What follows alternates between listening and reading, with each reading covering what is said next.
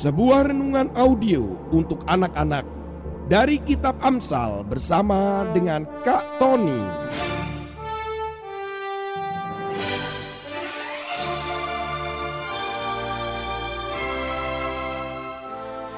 Audio inspiring message for kids. Selamat menikmati dan mendengarkan.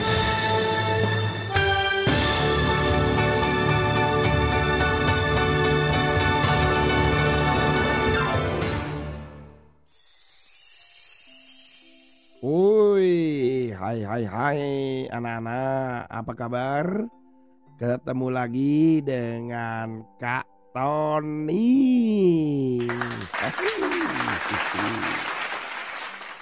Pernahkah kalian marah? Ayo, siapa pernah marah? Marah dengan siapa saja? Mungkin kalian marah dengan temanmu, adikmu. Mungkin juga kamu marah dengan guru atau orang tuamu. Wah, itu ya. Firman Tuhan hari ini nih, Kak Tony kalau baca di dalam Amsal pasal yang keempat belas ayat yang ketujuh belas. Siapa lekas naik darah berlaku bodoh, tetapi orang yang bijaksana bersabar. Naik lekas darah itu, jadi darahnya cepat naik itu sampai wuh. Artinya naik darah dengan cepat itu artinya cepat marah anak-anak. Itu dikatakan firman Tuhan itu itu seperti orang bodoh.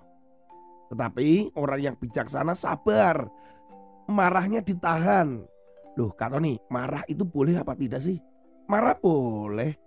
Yesus saja pernah marah loh anak-anak. Tetapi marah itu ada beberapa hal yang perlu diperhatikan.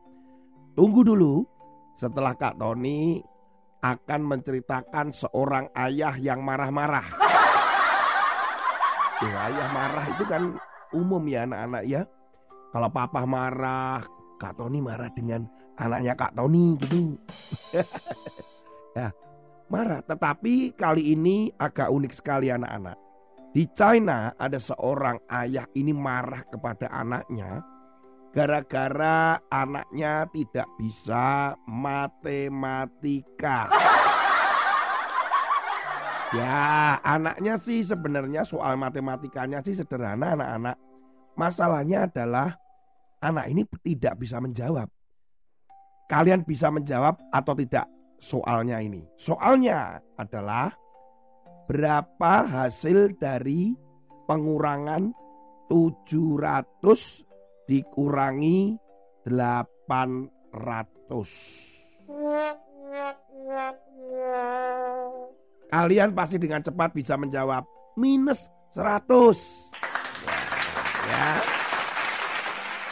Karena tujuh ratus dikurangi delapan ratus minus seratus. Tapi anak ini nggak tahu. Ketika diberi tebakan oleh ayahnya di dalam mobil saat itu, dia tanya, ayo nak, tujuh ratus dikurangi delapan ratus berapa?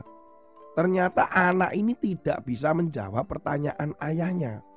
Sehingga anaknya ini kebingungan, bagaimana ya, mungkin anak ini diperkirakan belum tahu minus. Atau kalau dikurangi lebih banyak dari angkanya itu hasilnya minus. Anak ini nggak tahu. Jadi anak ini dimarahin oleh ayahnya. Kemudian tahu gak apa yang terjadi? Eh, eh ayahnya ngambek. Kalau hanya ngambek saja gak apa-apa anak-anak. Ternyata ayah ini turun dari mobil. Kemudian ayahnya ini menghentikan mobil di jalan raya. Kemudian dia tidur di tengah jalan. Akibatnya karena si ayah ini ngambek dan tidur di tengah jalan, maka terjadi kemacetan di jalan itu panjang sekali. Wah wah, bayangkan seorang ayah yang marah kepada anaknya, ngambek gara-gara anaknya tidak bisa menjawab soal matematika yang dilontarkan oleh si ayah. Eh eh, si ayah ini kok malah ngambek dan marah-marah kemudian tidur di tengah jalan. Eh kemarahannya dia itu sampai akhirnya membuat kemacetan sepanjang jalan itu. Ya tentu akhirnya polisi datang ya anak-anak. Ya akhirnya si polisi datang juga sih anak-anak. Kemudian membawa si ayah ini ke tepi jalan. Kemudian ditenangkan, jangan marah-marah. Kemudian polisi mengantar mereka pulang ke rumah. Anak-anak, ada beberapa hal yang kalian harus hati-hati ketika marah. Marah itu boleh saja. Tetapi kalau cepat marah itu yang dimaksudkan di dalam Alkitab tadi. Di dalam Amsal dikatakan cepat marah. Kalau cepat marah yaitu namanya bodoh gitu maksudnya. Yesus pernah marah. Yesus pernah marah dengan murid-muridnya karena menghalau anak-anak untuk datang kepadanya. Yesus pernah marah dengan orang-orang Farisi, orang-orang yang sok suci saat itu. Kemudian para imam, Yesus pernah marah. Karena saat itu orang-orang itu minta supaya anak-anak itu berhenti sorak-sorai. Yesus marah juga. Yesus pernah marah juga di halaman Bait Suci. Saat itu Yesus melihat banyak orang berjualan di sana. Kemudian Yesus marah dan berkata, tidak tahukah kalian ini adalah rumah Bapakku, rumah doa. Yesus juga melakukan seperti itu karena dia juga manusia, seratus persen manusia. Hanya anak-anak perhatikan baik, bahwa ketika Yesus marah saja dia tidak melakukan dosa. Yesus marah, kita juga bisa marah. Kalau kita marah tidak boleh melakukan dosa. Contoh mukulin orang, nah itu gak bisa. Menampar, melemparin. Wah marah nih, gua tembak gitu. Waduh itu gak bisa, gak boleh.